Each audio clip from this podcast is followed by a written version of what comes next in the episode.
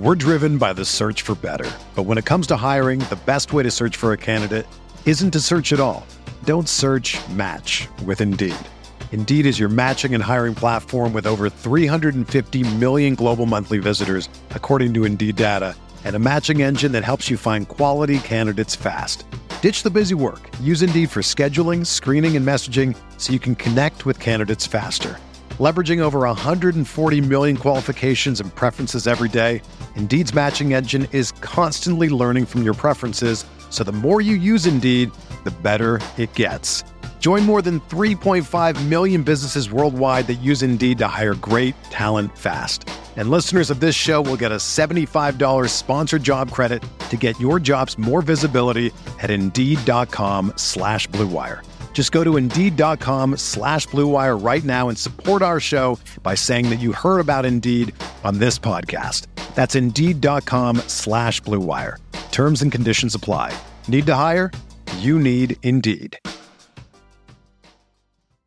You know it! Why? You tell the story! Why? You tell the whole damn world this is bear territory! You knew it! Why? You tell the story! Why? You tell the whole damn world this is bear territory! You knew it! Why? You tell the story! Why? You tell the whole damn world this is bear territory! How come you guys? And welcome to another episode of the Golden Blogs podcast, the Bearcast. I got that one right this week, and did not did not feel. Last week, I don't know what it was. I was it was tongue twister after tongue twister, just trying to say, just trying to say Golden Blogs, the Bearcast. Um, we're back. We're pretty early. We're back early this week. It was a short turnaround, um, mainly because my co-host here is uh, some uh, going on vacation, basically. world traveler yeah. going to Chicago. Chicago. Uh, Chicago. For some uh, deep dish and some, uh, what else? Uh, Big Al's. No, no, not Big Al's. Is it Big Al's? The, the, the Chicago sandwich, the roast beef sandwich. Oh, Is that Al's? That's Al's. That is. Is it Al's? I think it is Al's. Um, that's up there. the Italian beef. Yeah. Um, there's a couple of places that you can get it, and um, wow, I can't believe the name is escaping me. But there's a there's one that's like super super famous in the middle of downtown. Wow, I don't know. Anyways, yeah, Yeah, yeah. I'm not. I've never been a big fan, but I'll tell you, Zachary's is better than any Chicago deep dish. Sorry to anyone out there, but it's way better. And the best thing though that I've been looking forward to and been telling all my friends about is this Au Cheval, and it's a restaurant in the West Loop, and they have this bacon, or it's like, I mean, I'm not gonna do it any justice, but they just have the best cheeseburger in the entire world. They It's that it- good. Oh my gosh, it's so. I mean, it, I have a very strict burger list. My first was this place by the chef Alan Wong in Hawaii. Okay. Yes. He used to have his own restaurant on the Big Island. He doesn't have it anymore. And it was this lunch burger that had onion rings and then guacamole put into the onion rings, and it was just like mind blowing. so good. And then I went here and went to Au Cheval, and they have this thick bacon that they put on these burgers, and then it comes with a fried egg. And it's their single is actually two patties, and their double is actually four patties. Well, okay. Oh man, I'll snap you. You'll see that. like, that looks like a damn good burger. And I'm like, yes, yeah, I will be in heaven. We're trying. I'm actually not gonna lie. Was texting with my friends, orchestrating How? how we were gonna go there twice rather than just once this weekend.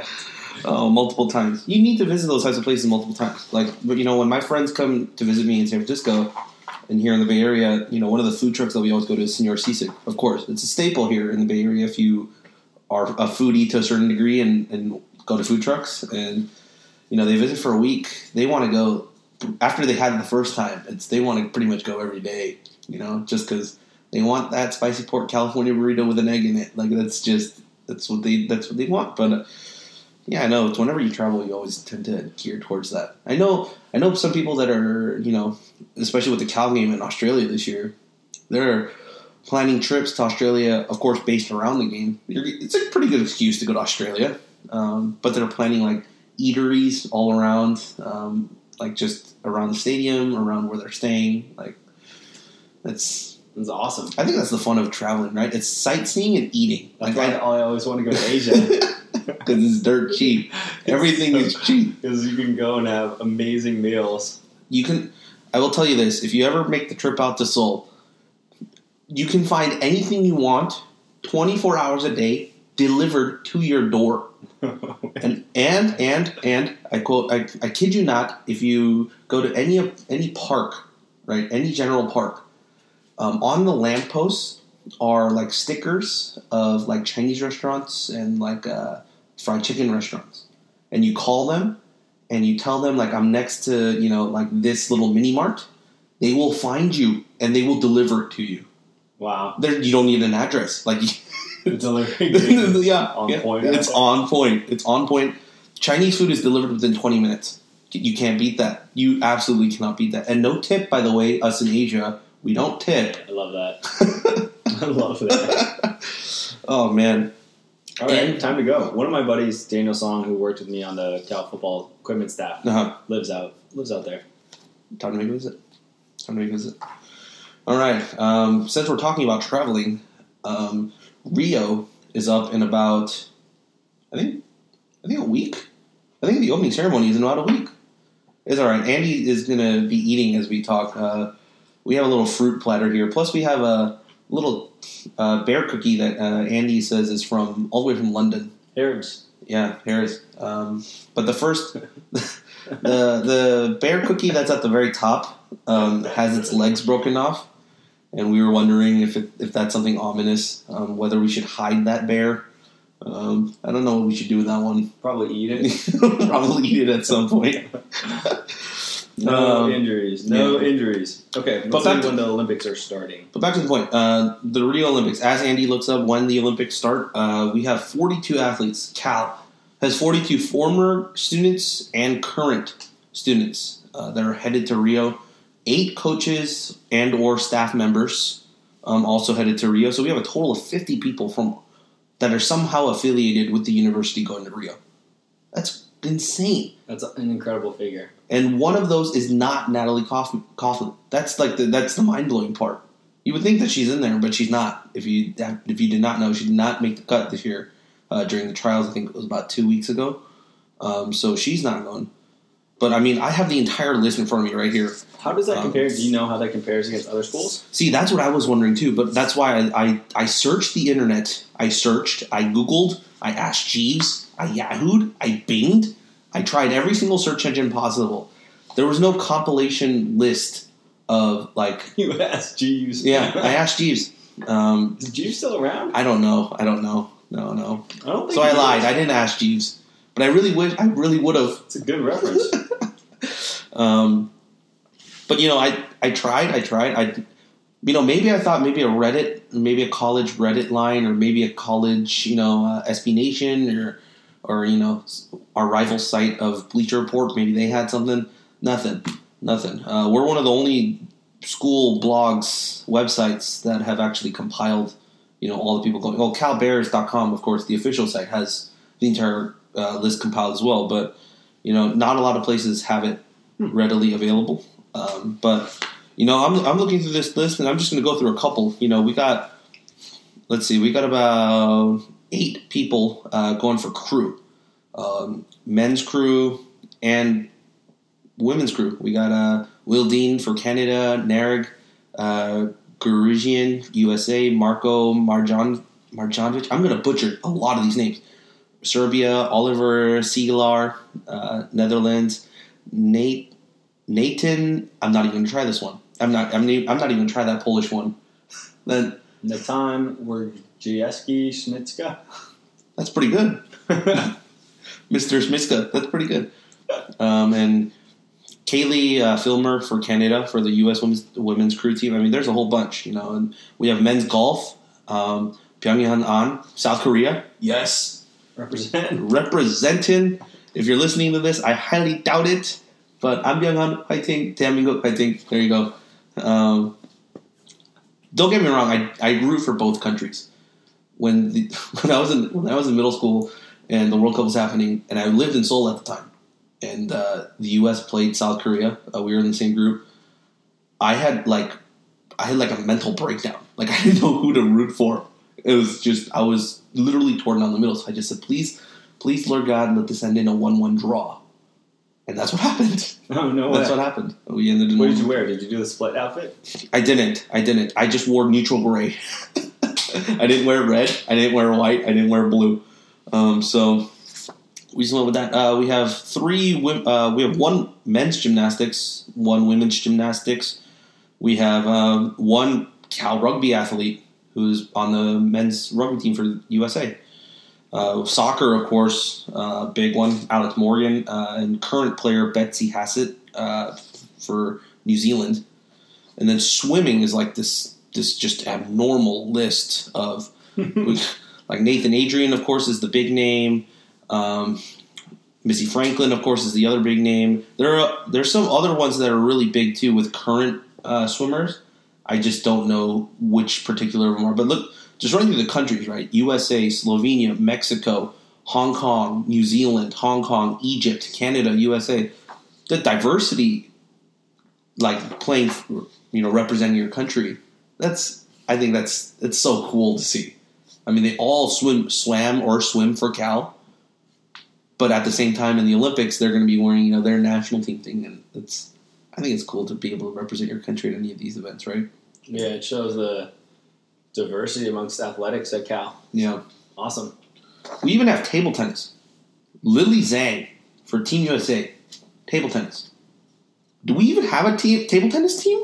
Like I thought it was. I don't know if you remember, but I thought it was just the table tennis. The, the guys meet up uh, every Friday at the RSF. They close off one of the basketball courts, about half of it uh, in the RSF, in the way back, about half the half court, about half the court in the the very back basketball court, and they, you know, people just show up and that's where they play. And I thought, oh, okay, that, maybe it's just like a little group, but I guess there aren't people that play competitively for Cal. That's that's that's amazing. Um, and people forget table tennis is actual Olympic sport. I think most of us play table tennis like just for fun and fail to realize like people make a living off of this sport too. and it's like incredible. It's huge in China. China, Yeah. yeah. Or I mean, us Koreans we're not bad at it either. Um, I think I think it's an Asian. It's definitely an Asian dominated sport. Um, but I mean, yeah, table tennis I think is one of the most more fun Olympic events to watch. It's just so intense. It goes back and forth, and yeah, yeah. I don't even know how to explain it. It's it's just intense. Uh, we got some other ones here. Track and field, of course. Jahvid Best is the is the highlight name for us, as we talked about last week. For Saint Lucia, is it Lucia or Lucia? Saint Lucia, I think it's Saint Lucia. Yeah. Yeah. Um, then we got some other uh, men's track and field athletes uh, playing for Serbia, uh, for Peru, uh, women's track and field for Team USA. We got a whole bunch of water polo too. We got two uh, for Team USA men's. We got two for Team Hungary women's, and one Team Spain um, women's. That's a. I mean, of course, we all knew our water polo team's pretty good, right? But the fact that they're making national teams outside of Team USA, like that's that's incredible. That's just absolutely incredible. Um, then of course volleyball, the big one. Um, Carly Lloyd, uh, one of the best Cal setters ever. Um, if you went to Cal between the years of 2007 and 2011, um, and you you were a guy you most likely knew of her or had a crush on her, I will raise my hand and be a part of that my freshman year. Um, but yeah, I don't know why I'm admitting these things on a podcast that most a lot of people are listening to, but That was a big step. oh man, that's awesome. let's see. And then we got a women's crew coach, we got a field hockey coach, uh, we got men's gymnastics assistant coach, uh, athletic care coordinator for Team USA for men's gymnastics. Um, she's the head coach or the women's gymnastics coach at Cal. She's actually the head coach for Jamaica. That's crazy. Like she's not an assistant. Like she is. She picked like all the kids that are going. Like that's crazy. Do we have anyone on that team? Uh, the women's women's Yeah, gymnastics, I believe. I believe we did. Um, let me take a look at this last page right here. Uh, we do. Toni-Ann Williams. Hmm. Yep, yep. That's So coach and player. both going to Rio for Jamaica. That's crazy. So cool. Yeah. Um, the men's gymnastics coach, the current men's gymnastics coach, is the head coach for South Africa. And uh, the player that's going for Cal is also playing for South Africa. So we have two coaches, two players playing under at Cal and for the respective countries. It's pretty crazy. Uh, Dave Durden, who's the uh, Cal men's swimming coach, he's going to be an assistant coach for Team USA. And uh, the current uh, Cal alum uh, Chris Oeding will be a assistant coach for the Team USA women's water polo team. And the current Cal volleyball director of operations, David Dante, will provide technical support for the USA men's volleyball team. So it's pretty cool. It's pretty cool seeing, you know, like non-athlete people getting picked as part of staff, right? That just means that they're stellar at that job for that sport. I mean, and that's the crazier part is we don't even have a men's volleyball team, and yet we have a director of operations going with the men's volleyball team. that's that's very true. we do not. I don't know how that even happened. Yeah, we have that just the club team. Yeah. Yeah, so I mean, the Olympics start. I think I don't know personally. Nine days. Nine days. Nine days. Personally, for me, the Olympics is fun. I think it's especially if the time difference works out. It's one of those things. It is. It does because it's in Rio, so it's I think East Coast time, Oh, which fantastic. which works out for us perfectly. Um, it's one of those things that you're watching just all day. It doesn't matter what sport it is. It's just it's fun that you're going to see something live, athletic wise, all the time Happens on the television. Exactly. Wherever you go, whenever you go, from the morning till night, there's always going to be an Olympic event you can watch. Um, and you know, everyone talks about the marquee ones, like the the hundred meter dash, um, this you know the swimming, you know with Phelps and all that stuff. Uh, Is there qualifying rounds in the Olympics, or they're just there's heats, right? yeah, for for swimming, yeah, there there are heats For 100 meter too. for hundred meter as well. So then Jahvid has to essentially earn his way into the final. Yeah. So he has to be part of the last eight, I believe, or nine Mm. um, that make it into that. So I don't know. Personally, I wanted. I would. I mean, regardless of where he lines up, I'd want to see him race Usain at some point, right? Whether that's in the heat or you know in the final, I think that'd be really cool um, to see just him racing against Usain Bolt.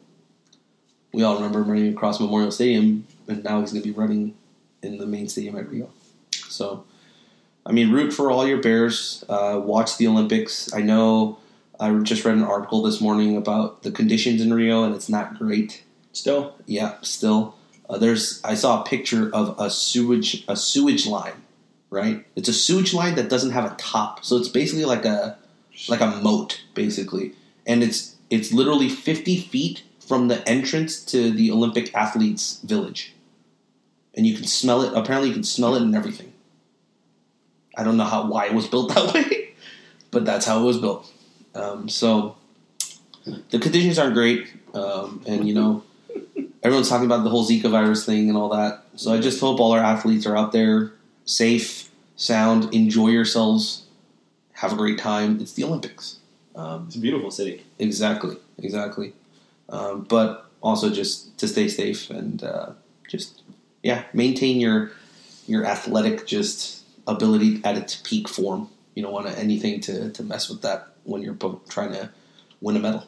So, yep, that's it for the Olympics. Uh, we'll keep you guys posted uh, every week during throughout the Olympics. I know I, there's going to be a little overlap um, with you know when the football season starts, but it's fine. Um, the only things I think that might overlap are towards the end, which is usually track and field, and uh, the like the medal rounds for the big team sports. Uh, soccer being one of them, basketball being one of them.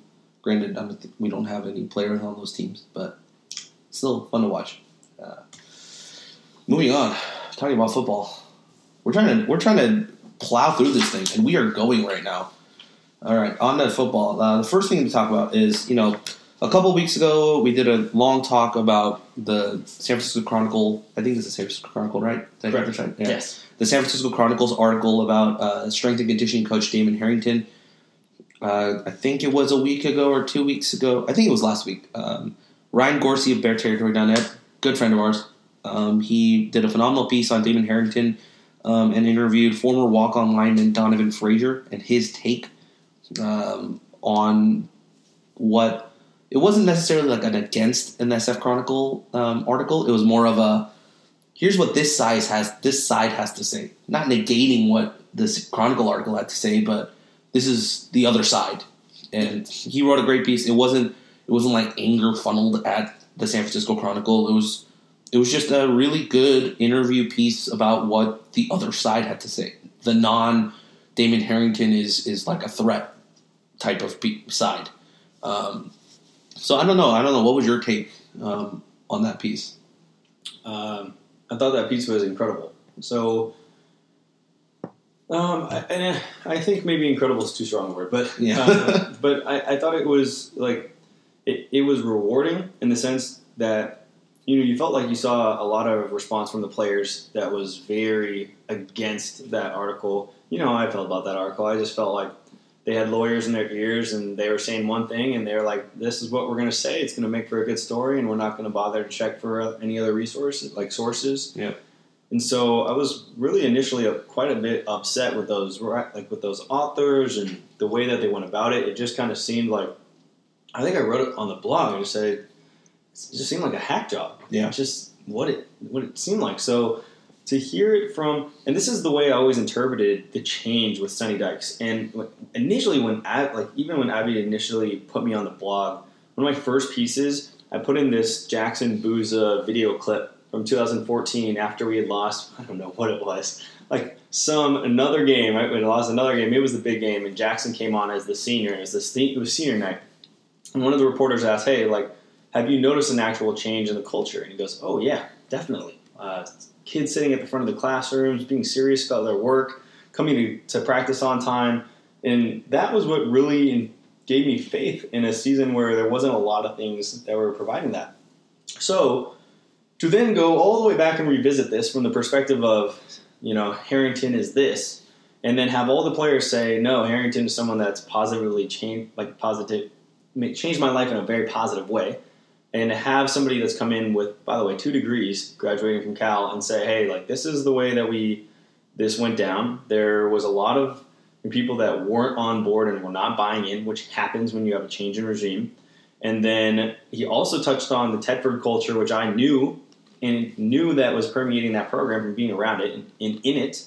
And then went on to talk about exactly where, you know, Harrington was at in regards to the Fabiano Hale incident. And I thought everything he said was really valuable. Um, and the last thing I, I will say is he didn't touch on the TED incident. And I still think I look at the article and say, yeah, um, or even so the TED stuff, like I, I mean, maybe I shouldn't even approach that, but the TED stuff was like on the side of like I don't think that ultimately Harrington was completely clued into the fact of exact like I'm sure as a player Ted was saying I don't want to be treated as a, as different from anybody else. Yeah. Just don't get that's that vibe. that's just any player's mentality, right? That that that's just you know you you see it in all those sports movies. Like you know, it, you don't have to be behind the scenes to know this. Like you watch, you know, the Remember the Titans. You watch the um, the We Are Marshall. You watch you watch any of those. You watch Friday Night Lights. You see the kids with the injuries. You see the kids coming back from injury. They want to play. They want to be a part of the team. They don't want to be a weight. They don't want to be, um, like I, I yeah, like they don't. I'm not saying this in a bad way. This is just the image that's popping me. They don't want to be just the, the black sheep there. Like I'm not saying that in a bad way. I'm saying that as you know, they don't want to be the standout in that crowd where everyone knows, oh, we got to take care of him. You know, like we got to make sure he's okay. Granted, I think that's that's something that's necessary, but at the same time, as a player, I'm sure. I mean, I've you know, the only time I was a part of a team was you know in high school playing baseball, but you know, I didn't have a a, a, a serious uh, disorder like that, nor did I ever get injured seriously enough where I wanted to push myself to play for my teammates. Uh, luckily, uh, but thankfully, yeah. But it's just I think it's one of those, and it's I agree. and it's especially one of those things that doesn't need to be talked about. Like we can remember Ted for who he was and what he did for the program and how that changed the approach to players and their specific needs, which is a good thing. I think that's a great thing. But at the same time, you don't need to, you know, put it Plaster's name all over a wall and and say like all the little bad things that happened underneath it and approach it in that sense, which is how the Chronicle article, in my opinion, kind of approached it. It was all the bad parts about it. This is what they should have done. This is what they didn't do for Ted. Instead of remembering the player, remembering him, you know? And, and that's just my take on the Ted part Yeah, for this. And Gorcey did a great part of kind of. I don't think I don't feel like he just didn't talk about it. It was more of a sense of it doesn't really have to do anything about this. Yeah, Like it, like Harrington. I think that's what you're trying to get at, right? Is Harrington was a part of it, but it's it wasn't to the extent that he needs to be like the focal point. right. Like, you know, it's not an investigation about him like doing a wrong. It was just he was a part of the strength and conditioning team, and the strength and conditioning team made a big mistake. Right. Like, and it's And you're only as good as the people you surround yourself with. And Exactly. the trainer there was the one that ended up getting rightfully fired for it. and Yep. Ended up not being a great guy. Um, I also think the only thing that I'd like to see for, and this is where I've been at and stayed consistently at, is with the Hale incident. He said, "You guys need to take this into your own hands and hold people responsible for it, accountable." Fine, like good things to say. I get it. Accountability is great, especially when it goes two ways. But to teams yeah, that have never held a position of authority ever. 18 to 22 year olds not the people you want to leave anything up to interpretation. Yeah. Just not somebody that you want to even have a shred of doubt of how they're going to interpret it. So I think, I mean, I doubt this would ever happen. Or if it has happened, then great. But I think he could easily come out and say, yeah, like, did I say like exactly? I know that Donovan Frazier. I know the story is way too true. Like you just know that it's not the truth. So it's like if he could come out and just say, you know, this is what happened. Learn my lesson, and you know, like time served, right? Learn my lesson in a group. It's not a fireable offense. No. Like it's not. It was a simple like transgression that happened amongst teammates that were trying to get buy-in, and people interpreted something the wrong way. I'm sure he learned a lot from it. I'm sure he grew a lot from it. People forget, like, he's a pretty young strength and conditioning coach as well. And it, for him, he's learning on the job all the time, I'm, I'm sure. Yeah. I'm sure. Um, and this was just one of those things that he probably is looking back going, "Ah, maybe I shouldn't have said it that way. Like, should I should have done it differently. Agreed. And that's, I mean, if he's man enough to admit that, and he's, you know, regardless of what he says to us or regardless of what he says to the public, like if he's said that to the team, you know, if he sat the team down, especially that group of kids, and said, I shouldn't have said that, I, we should have approached it a different way, that's on me, and they cleared the air about it, Yeah. that's fine. No need for it to be public. Exactly. Great point. Yeah. Yeah, I think ultimately too with this entire thing, the people who should be embarrassed, and you'll probably know where I'm going with this one, the, pe- are the teachers that signed that petition. That's silliness to not. I, I mean, not only are you in the complete minority amongst a, a much larger staff, Yeah. and then on top of it, you don't wait to hear the other side of the story. You blindly put your name on a piece of paper that you have no idea whether or not it's true or not. Goodness, guys, this is we're better than this as a university as a whole. I think this is Berkeley. People forget that it's not like Harrington's coming in here and it's Baylor or it's another one of these programs where football is this protected deity that can't be touched by you know everybody worships football. It's like this is Cal. Everyone Yeah. comes here for academics and focuses on academics. The balance between academics and uh, the athletics is better here than at most schools. Look at UCLA. UCLA's getting people in that don't deserve to be in that school, and I don't mean to be that guy that's observing it from afar and talking bad about it, but you can see it, and they're dealing with it. People getting kicked off the program, people getting arrested in the program, people leaving the program early. Like, I see it. I see what Jim Mora's got down there, and anyways, I'm proud of where we are, and I'm proud of that article, and I'm proud of Donovan uh, coming out and saying all that, and Gorsuch for publishing it and giving us the perspective that I think was badly needed. Yeah, I think that that perspective was definitely bad. I think most people that as soon as that Chronicle article came up you know, the big question was, what about the other side? Where's the other side? And Ryan published it, you know, with the help of Donovan Frazier, and it basically answered all our questions, right? You know, a lot of a lot of us, I don't know, I, I don't think we were angry, um, more or less just disappointed that they took that approach with that article, and then on top of that, was just curious to know what the other side had to say, because the other side was very weirdly, strangely silent. Um, you know, like wasn't represented. yeah, I mean, like you know, Bryce Treggs said the whole, you know, if if he if you fire him, I'm, I'm gonna say uh, his high school instead of uh, UC Berkeley, um, and and things like that. But you know, it, no one actually came out and gave like a just a well spoken, eloquently written type of uh, thought on it. And this was what it was, and this is exactly what needed. And I'm Um, sure the program said, "Hey guys, you can tweet your support for coach. Please keep it under wraps." But it was interesting that Cal Athletics released, you know, when they did, they released that article with Cal Golden Blogs. Yeah, that. they like us now. We're on the good side. They actually like us. Um, so Chronicles, Chronicles in the dog. yeah, yeah. Chronicles in the doghouse now. Um, we're we're in we're in the green pastures. They like our work, um, so yeah, I'm, I'm I'm fine with that. and I think that I think this piece pretty much just the timing was perfect in my opinion. Um, uh, it was like uh, the issue had started to die down. I think if this if this piece had been written like right after, it would have caused like an entire bigger uproar. Um, but it was on the ends of that issue dying down with you know him being re-signed and and all that, and now he's he's back with the team. He's he's working, he's coaching, um, doing all that, and Ryan releases this to just it basically finds closure with the the issue and the SF Chronicle article, and it just kind of wraps it all up and says, "All right, that was the Cal offseason story." Um, 2.0, 1.0 was coach almost leaving, uh, Dykes, you know, Missouri. 2.0 is is this one. Um, so, in the words of Pacific Rim and Nam's and Nam's favorite movie, we reset the clock to see when the next thing is about to happen. Oh boy! Just give me a year. Uh, please, just one year. Just one year. Is that possible? Normalcy. I don't think so.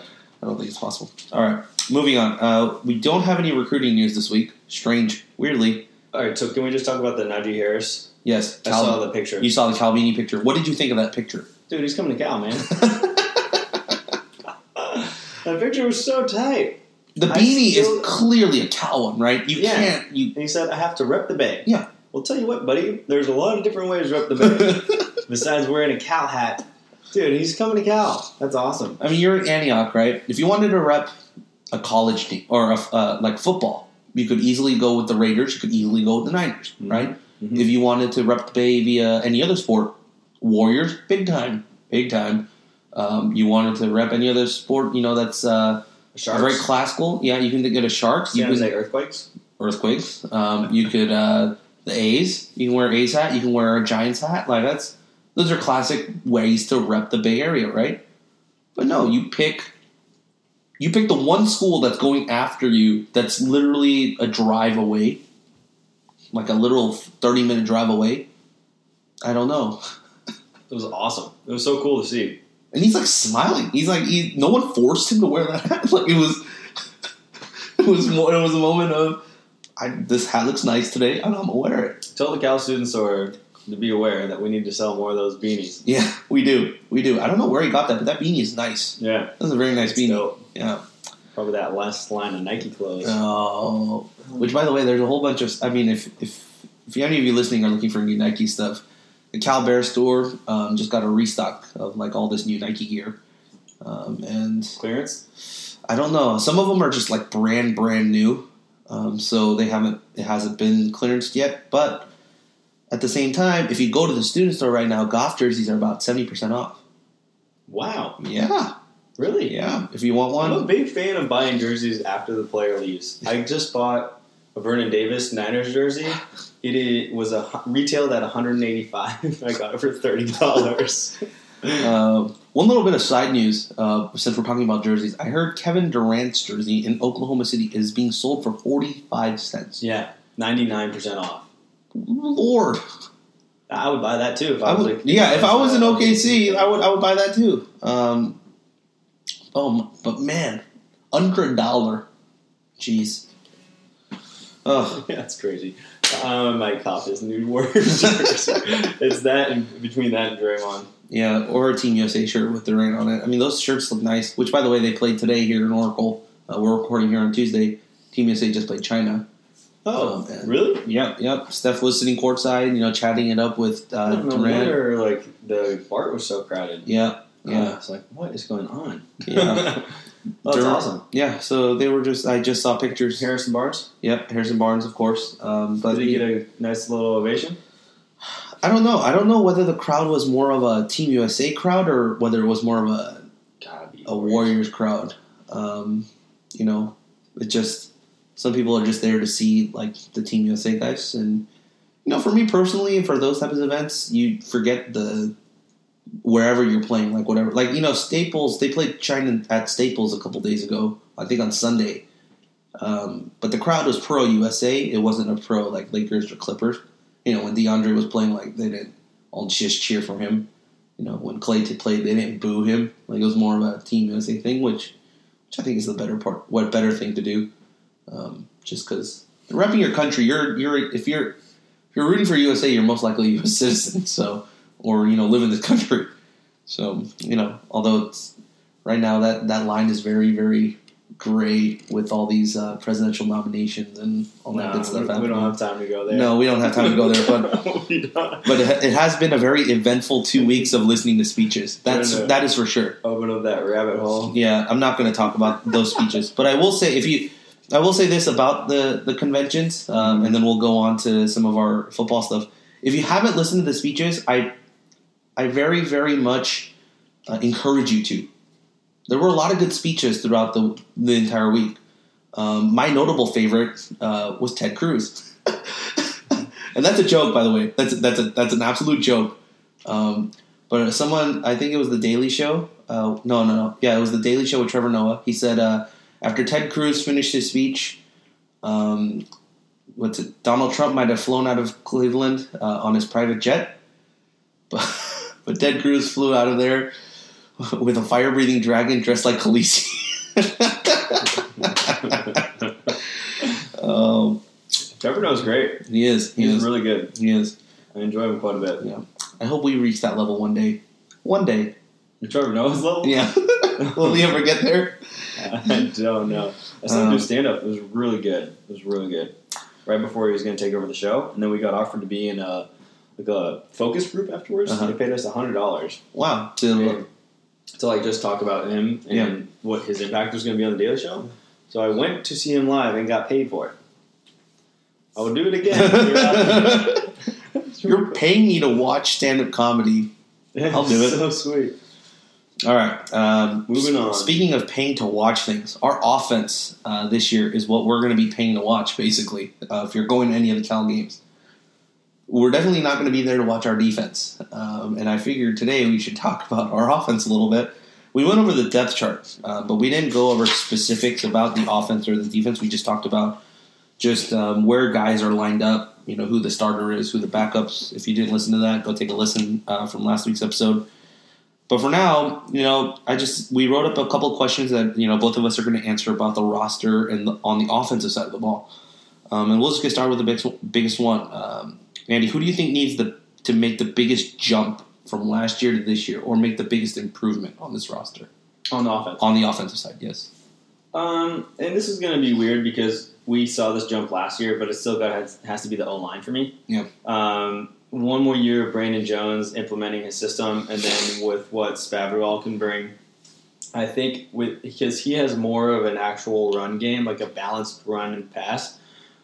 Um, so I think that that is what I would like to see the most. We changed up our scheme late last year, and I always forget. I always look for the little article. I can Yeah. never find where it's actually evidence of Dyke saying, "Yeah, we changed this," and then Yeah. the whole Franklin thing. But that really seemed to like. I just remember the Stanford game and Goff having a lot of time. Yeah. and that was something that was rare, It especially was- coming off the Utah game, like just maybe three or so, four weeks prior. Yeah. I So- don't do any O line. Like I, I can't tell like who a good O line is. Like unless he just plummels like a defensive end to the floor. Uh, but I believe the term for this year was that they changed the stance from the vertical set to the kick slide. Yeah. I have no idea what that means. Um, like I'm not positional savvy enough to be I know able what to a kick slide is. I don't know what the vertical. I have no idea, but that's what we used. That's what we were running. Um, and apparently, a lot of the O line guys did not like that. And now that we've come to the kick slide, I think a lot more guys are comfortable. They're uh, it's easier for them to get some space, and I don't know. uh, That's from that's what I've heard um, from people. with the lack of a mobile quarterback in our system, I think that's definitely the biggest key. And can we open up holes for Vic, Trey, and Khalfani to run through?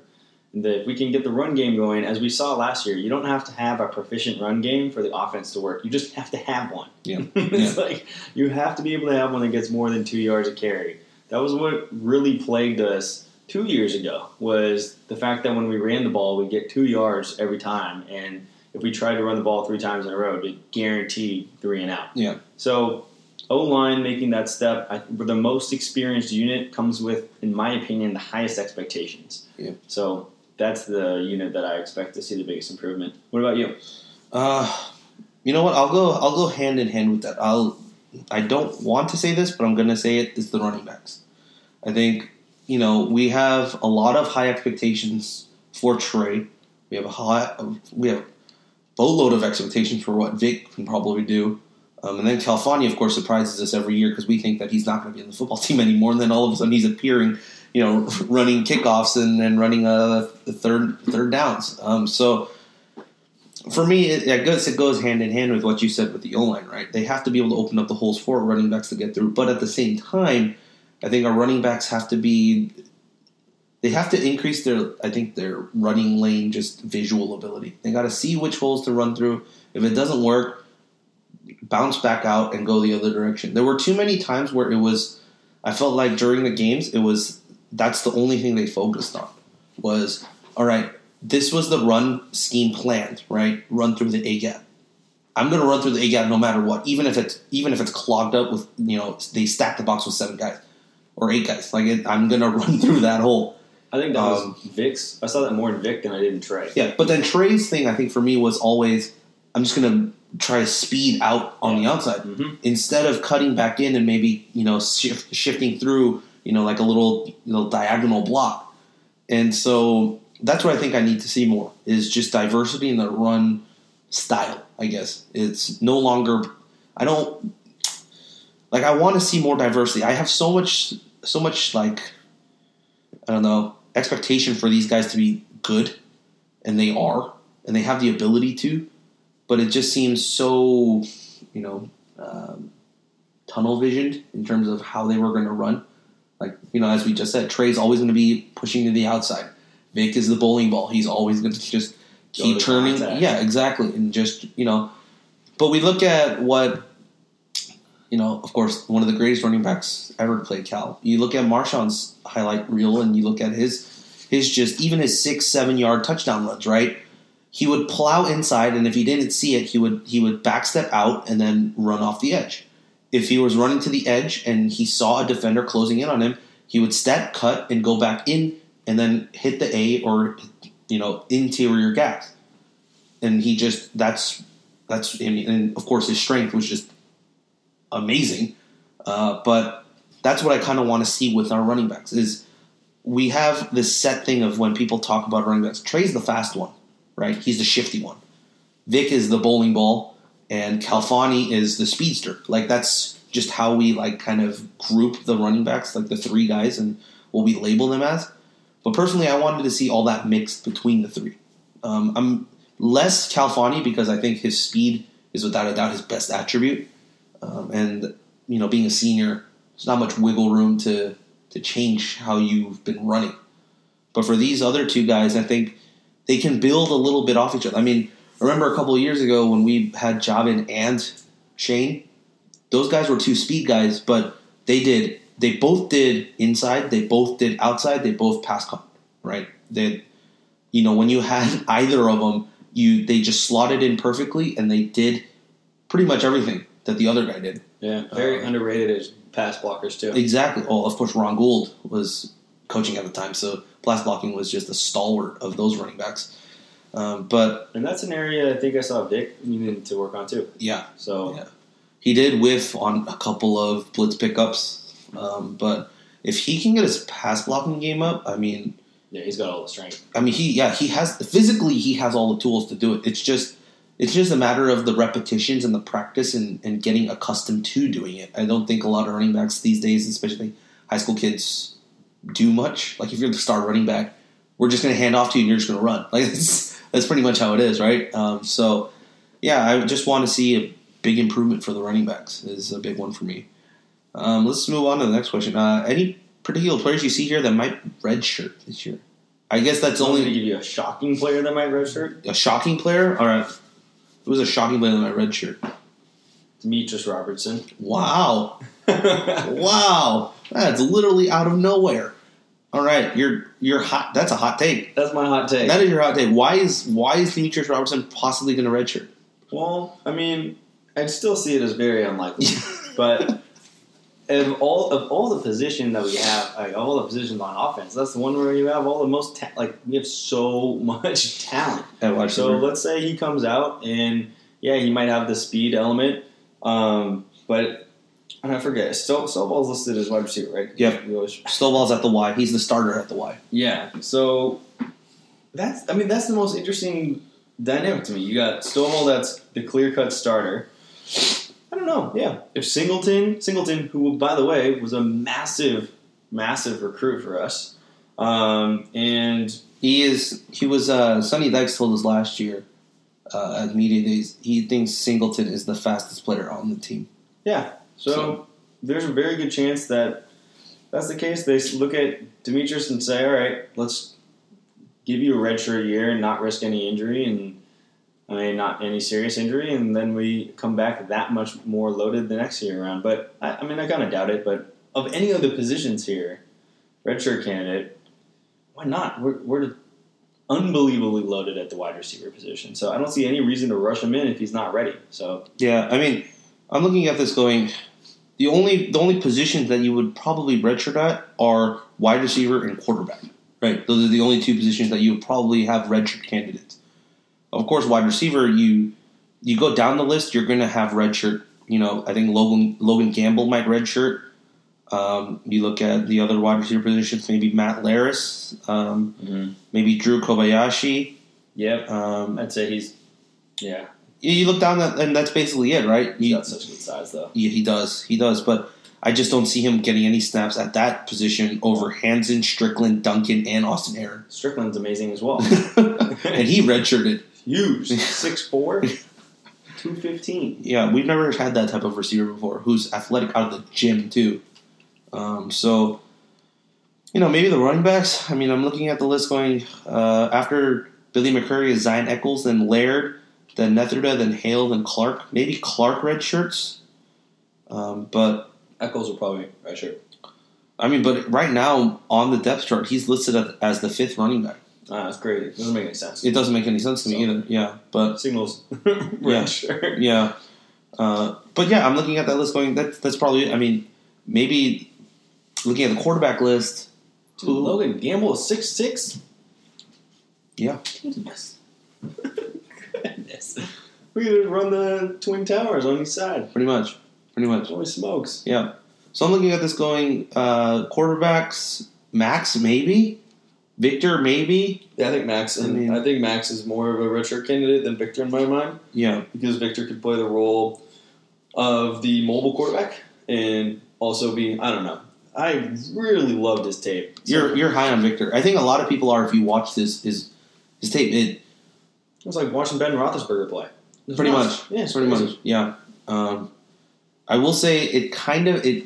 Some people are going to hate me for saying this. It reminds me of college Tebow a little bit, That's fine. I would take two years of Tebow all day. right? Yeah. I mean, because people normally associate Tebow with how he played in the NFL Oh versus how he played in college. he was so good. He good. was at amazing in college. Um, so Unstoppable. Yeah, I mean, he fits that mold. Uh, and he talks. Uh, I know Victor kind of talks about the he's in the Russell Wilson, mold, um, and that that's not bad either. Is he bigger than Russell? Russell? No, I think Russell's a little bit bigger. Um, Really? Yeah. No, Russell's short. Isn't he like five six. Is he under six? Is Russell Wilson under six? I always thought he was like at least six That's why he got passed up on the draft. I think he was Oh. tiny. People already wouldn't be able to see over the O line. He's still good. People forget, you know, every once in a while the the undersized QB they tend to do well. Anyone remember uh, Doug Flutie or Drew Brees? Yeah, yeah, undersized, but they played and they played well. So Still play well. still plays well. Yep. I'm looking up his height. Um, and we'll move on from that, I guess. But that was a hot take. I never expected that hot take. That's a real hot take. I don't think it's going to be like the traditional Rob hot take because yours always come true. So I'm hoping that tonight mine will come true so we get into G Harris.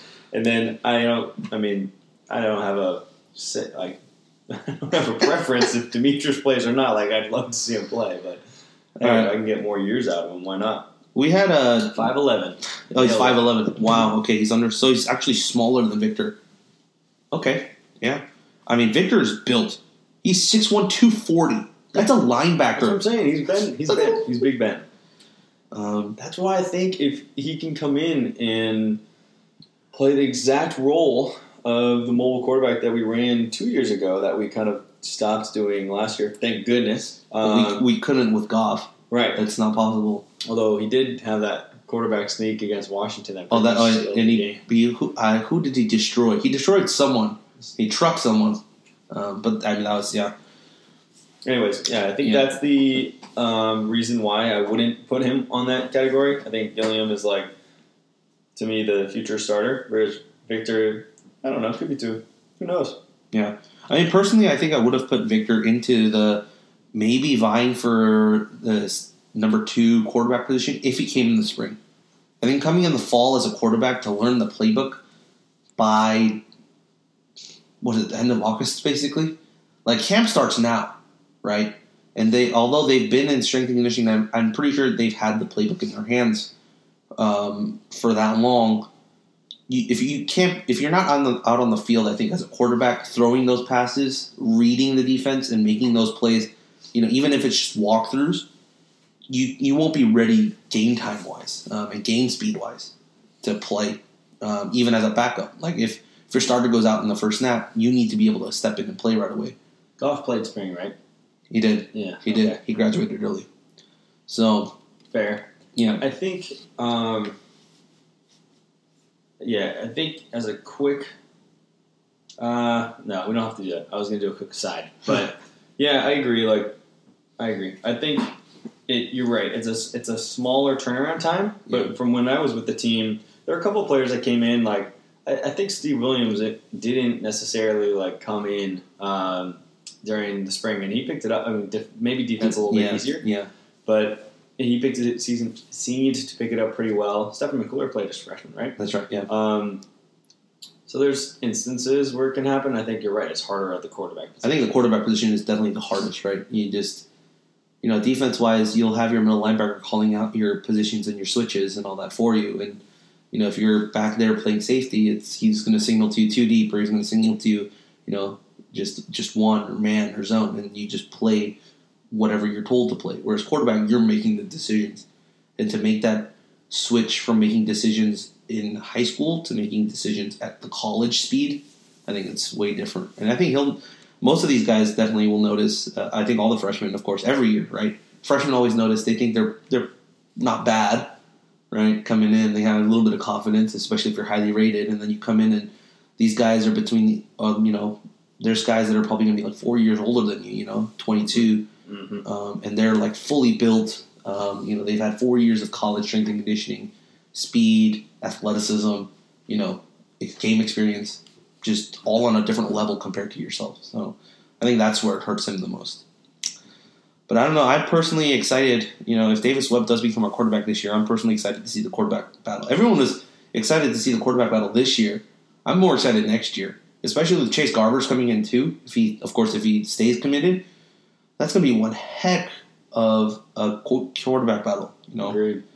Victor, Max, Ross. Oh God, I mean, I'm sorry, Chase. If, I don't think if, if Chase doesn't make it this year, I, I don't think it's it's in the mix for him. You think so? Yeah, yeah. I just don't. I think you either go with Bowers or with Gilliam or Victor next year, unless Chase Garbers blows everyone out of the water. Um, but that's about it.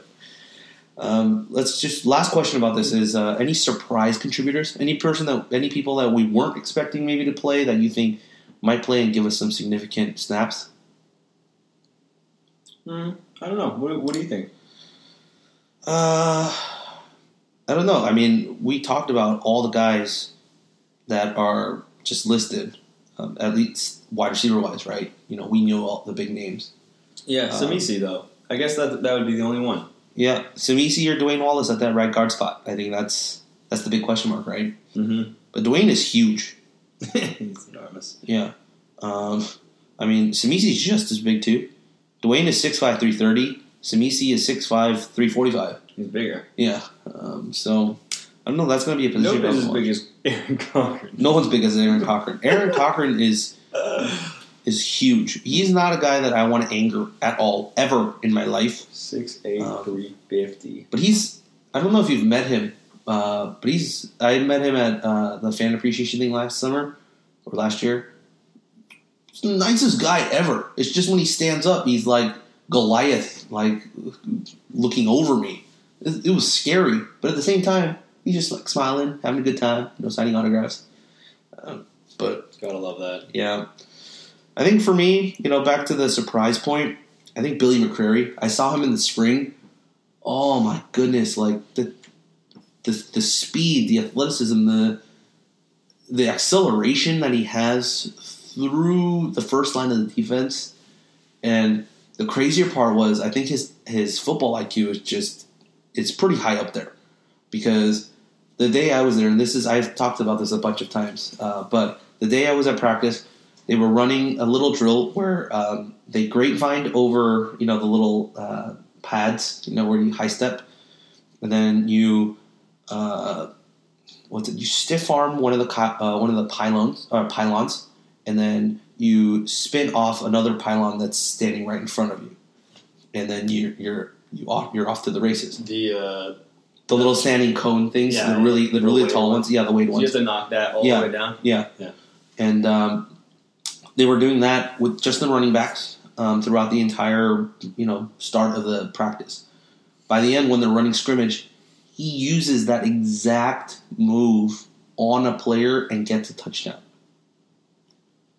That was that for me. That that moment where I was just like, I'm, I'm pretty sure he's done those moves before, you know, throughout his playing career, but to use what you were just learning literally about an hour ago And apply it. and apply it right away, like to think, right? Because usually you're going to be doing what you're most familiar with, right? If that drill, that combination of stiff arm and then spin off, you know, it isn't part of your game on a normal basis, you're not going to think to do that. But the fact that in that split second, he realized this is a great opportunity for him to test out. The defense was positioned just like those pylons were, and he stiff arms, spins off, off to the races, touchdown. And so for me, I'm very excited to see how much he's grown as a running back um, from the spring to fall camp, which I believe starts next week. Um, so, or in two weeks. Next week? Two weeks. Yeah, it is next week. So, yeah, that's my surprise contributor. Um, I think at, I think if if they don't need Khalfani, I think Billy McCrary might actually overtake Khalfani at that third spot. That's my hot take. That's tough to see. Yeah. You think so? Yeah, yeah. I don't know, man. Every year I feel like we count Khalfani out, and then he's like he looks like a lot more like Java than he looks like the Yeah. track runner that we expect him. to be. Yeah, exactly. He has those those plays against Texas. Oh yeah, and that run, that touchdown. All right. Uh, any surprise? So nothing for you? No, I think my biggest surprise is uh uh, is Victor. Yeah. coming in and playing and providing the mobile element that we had a couple years ago that we have gotten away from. I would be surprised to see us just like. I mean, Ross could do the same thing. Yeah. there was that highlight of him in high school where he did the John, John Elway impression. Oh my god. Yeah. Um, so it could be could be one of the two, but I, I do think we'll see more of a wrinkle in our offense in that regard, where Yeah. we have more of a mobile quarterback. Everyone was asking that last year. What would the Bear Raid look like with the mobile quarterback? And then we brought in Davis Webb, and it's like he's not a mobile quarterback, but um, We're still waiting for that, right? We're still waiting for. I think that was the the big allure with Armani Rogers when he was when he was committed, right? Was everyone looked at him and said, "That's the that's the college football mold right now. That's the Deshaun Watson mold. That's the Cam Newton mold. That's the RG three mold. That that athletic, big, strong armed quarterback that can also plow a, a linebacker and and move with his feet. Like that's just one of the things we've always wanted. But you know, maybe that's maybe that's Max next year. Maybe that's Victor next year. You know, that's but I think I think we'll get there. I think we'll get there where especially Spavital, you know, getting a full year to teach the younger QBs and then saying, "All right, I think I think we can fully run the offense I want to run with one of these guys."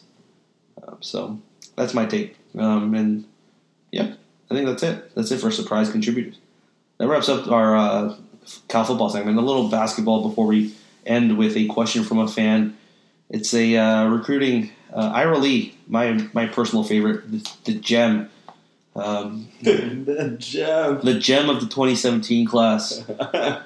Um, There's so much talent in that class. If we get yeah, Cal is unofficially in the top six. He was talking with Scout the other day, and uh, he said, "Yeah, you know, unofficially I have about a top six, and he named six schools. It's uh, and I don't remember who the last school is. I think it's UCLA or no, it's USC. USC. So it's USC, Arizona, Texas, Oregon, Kansas, and us. Hmm. He said are the six schools that are recruiting him the hardest. Um, So many. Wow, Pac-12, man. yeah, I mean the kid is from Arizona. That's where he was born. Uh, his dad went to SC, played football at SC, um, and uh, yeah, so he has all the links. Right, Arizona is going after him because he's from Arizona. We're going after him because we're kind of local. He goes to Prolific Prep up in Napa, so he's literally right here. We're also going after him because we have two of his AAU teammates already committed to our team too. And yeah, I'll have a scouting report on Jemarl Baker up in a couple weeks, but I've been watching that kid's tape.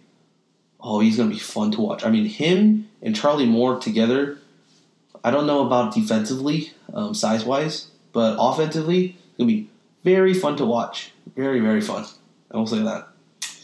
All right, and to end today, uh, we have a question from a fan, Nathan. Nathan Miyasaki. He always sends us questions. I love this guy.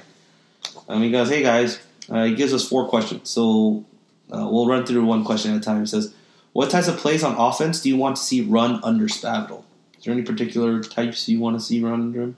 Uh, I can give you like a super broad. It's just I just am looking forward to. We've been covering it all night. I'm just Yeah. looking forward to more of a balance. Yeah. I think there were plays last year where you could maybe hear me if you're sitting next to me at the stadium being like, "We should run the ball," and we were just in a pass situation because we didn't have the faith. Yeah. So I think that's the biggest thing that I am hoping to see this year is that difference, and I think there will be a difference, Yeah. a noticeable difference.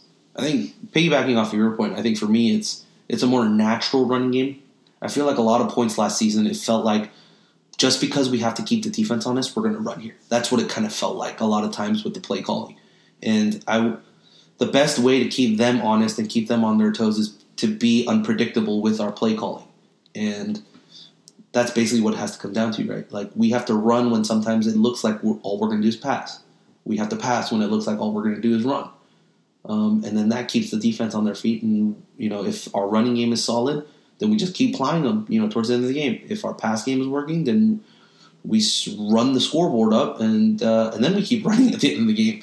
You know, it's it's it's just that's how it has to go, in my opinion. And uh, I think I think Spavital's going to do that pretty well. He did that a lot. Um, you know, the biggest thing for me is I don't like Johnny Manziel, but what what Spavital did with Johnny Manziel, Johnny Manziel's stats, right, just season long stats, actually went up the year after his Heisman, and Spavital was the uh, offensive coordinator that came in after he had won the Heisman, and he raised those stats. So, of course, there's also the talk of, oh well, Johnny was a freshman when he won the Heisman, and then the second year is a sophomore, so he's a little more experienced. But you have a new offensive coordinator, and he's calling the plays, and um, if you know Johnny can improve his stats, I'm sure I'm sure he can help one of our quarterbacks do the same. Yeah, if you throw out Um, last year's season, which was weird, and yeah, I don't know what's going on with that No, program. no. it's kind of in, a little bit in disarray, but it seems like someone's calmed it down a little bit. Well, it's not at the Baylor level, so Yeah. So what in, in that comparison? it's like a knight in shining armor. Um, but they, if you throw out that last season, like what was he top fifteen Yeah. offense? Yeah.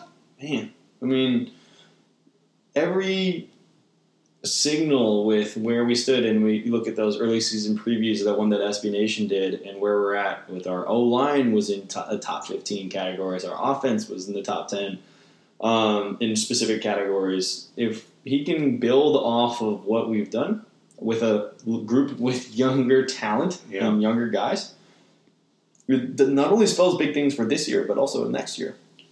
yeah. I mean, people forget right what he did with Christian Kirk at Texas A&M.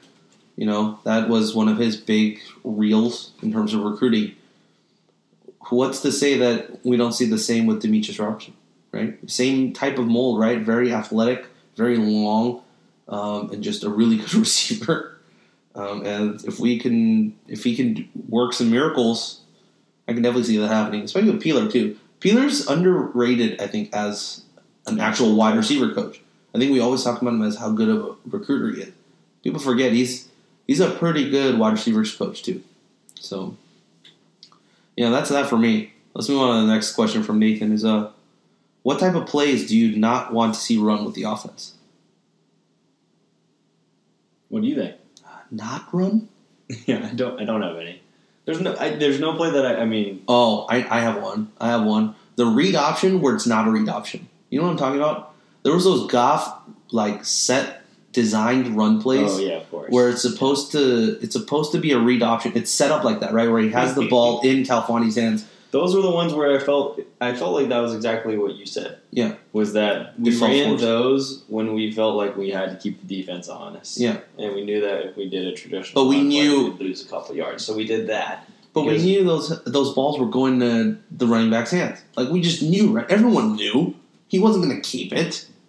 Like that Washington one, like he kept, and we were all shocked.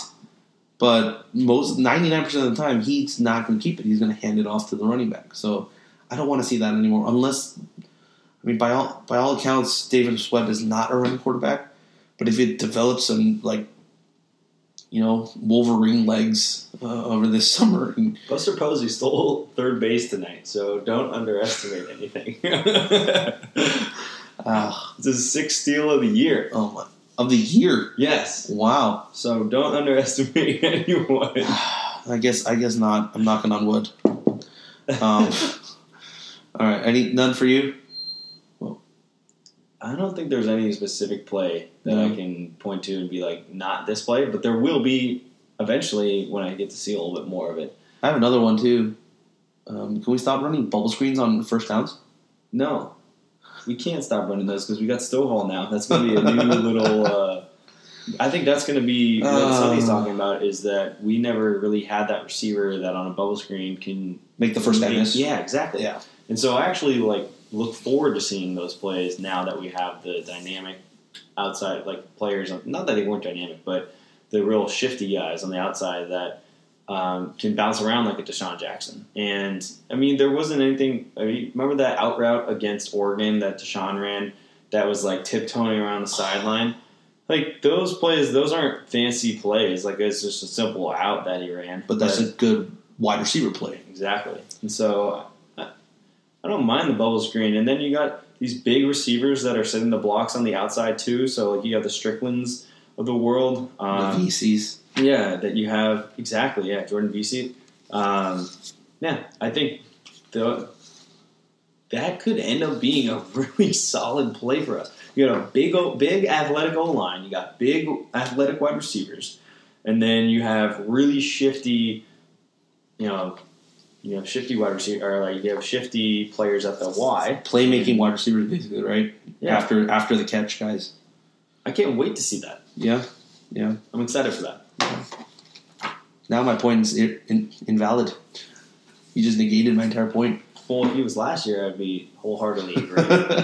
It's just that with this year, it's like I'm excited to see that. I mean, it very could very well be that they don't do anything on those year. All All right, uh, two more is uh, can we expect at least one trick play a game? Uh, I don't know. I'm expecting two. You're expecting two a game. Well, what do you define a trick play? Something that's not natural, like a flea flicker, that's not natural. Like yeah, at least one. yeah, um, you know, just any type of plays that you're not. Running back throwing the ball is that not natural? Yeah, that's not natural. Yeah, Um, give me that. yeah, that one's that one's pretty good. Um, I love those plays. yeah, I mean, at least I, I also always love it when Chip Kelly would go for two all the time, yeah, and then throw out that weird field goal for or extra point formation and all that stuff. Like I'm a big fan of that. In college, it should be fun. It should be innovative. I like the I like running the wildcat. Um, except you have your quarterback line up as wide receiver, and then uh, you fake the throw to the other side of the field, and then you throw back to the quarterback, and then he chucks one deep, and then just throws the entire defense off if you can time it right. Um, but other than that, I mean, yeah, I don't, yeah. And the last question, it's about a trick play. Is do you guys have a favorite trick play? If so, what is it? Yeah, You go first. Well, we talked about this before we were about to record the show. For me personally, the big, the greatest trick, trick one I've ever seen was our first game under the Sonny Dykes era against Northwestern. Um, the fake field goal, um, where he basically the holder tosses it up in the air behind him, and the kicker running around uh, behind the placeholder catches the ball and runs it. Was it for a touchdown? Or was it for just a? It was for a touchdown, right? That's what that was the crazy part. It was for a touchdown, um, but that was just. that was such a I don't. bold call. It was. It was, and I I just don't understand the the. I as a place kicker, right? You you get the snap and you set, and then all you do is. It's like um, it's like when you play basketball with your friends and you're just on the court by yourselves, and then you like try to chuck the ball from half court, like with your back turned to the basket, and you just kind of flick it and see if you can make it. It was one of those, except you have to pass it to a guy. It wasn't just full strength heaving. Like you had to kind of, you know, have, it was like a touch pass, right, backwards, and amazingly, it was perfect. He caught it and he ran it in the end and the defense was just, what the hell happened? what the hell just happened? Um, yeah, that's that's my favorite play. Um, maybe we'll see that this year. I've ne- we haven't seen that since that Northwestern game. Maybe it's one of those they pull pull out again and go, haha, you forgot we had this in the playbook. Um, you got yours? Yeah, I still think it's just like a simple like uh, little shovel pass to the running back, back to the quarterback, Uh, flea flicker. flea flicker. Yeah. yeah. I always just love the way that it sets up because you can really see like it unfolds slowly when Yeah. you're watching it live, um, and it's very exciting to watch. It was just very exciting to watch Jared throw those balls like 60 yards downfield and like perfectly onto the wide receiver.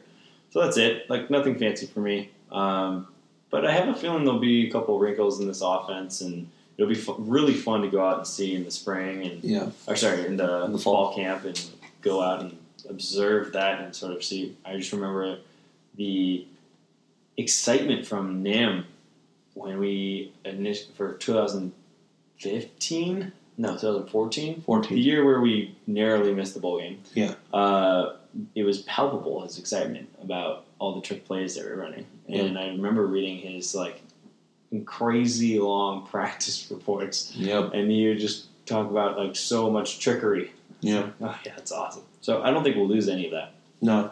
Personally, I think with the speed that we have on the outside, especially this year, I wouldn't. I wouldn't be shocked to see us run some maybe some end rounds, jet, some jet sweep type runs. You know, the old fashioned just run a wide receiver in motion, just straight uh, beeline from the outside position to the other side of the field, I get and then hand off to him as he's in full speed, and he just cuts and runs up the field. I think that could work at some point, especially with this group of wide receivers.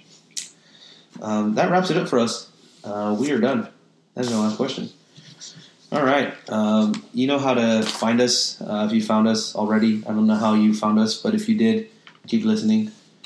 Um, you can find our stuff on CaliforniaGoldenBlogs.com. I have a couple of scouting reports going up in a couple weeks. I think Andy still has some stuff going up. I think maybe. Yeah, I think the DB's preview is coming up soon, Yeah. and then we'll have this one up, Yeah. and maybe one other one in the works, depending on if I'm alive after this weekend. Um, and yeah, if you once again, if you have any questions or comments or concerns to us, uh, please email us at cgbbearcast at gmail.com. Uh, you can find me on Twitter at Rob11HWANG. And also, um, yeah, CaliforniaGoldenBlogs.com, uh, at Golden Blogs on Twitter. Uh, we're always looking at that Twitter handle and also just, we're always down to interact with fans. Uh, so please comment, you know, rate, all that good stuff, especially on iTunes as well. Please comment and rate us stars, five stars, please, um, and uh, review us. And I think that's about it. I think that's that's how we wrap up the show, right? That's I, I can't think of anything else to say. Follow us on SoundCloud. Yeah, follow us on SoundCloud. Yep, yep. All right, and as always, go Bears. Go Bears. You knew it! Why? You tell the story! Why?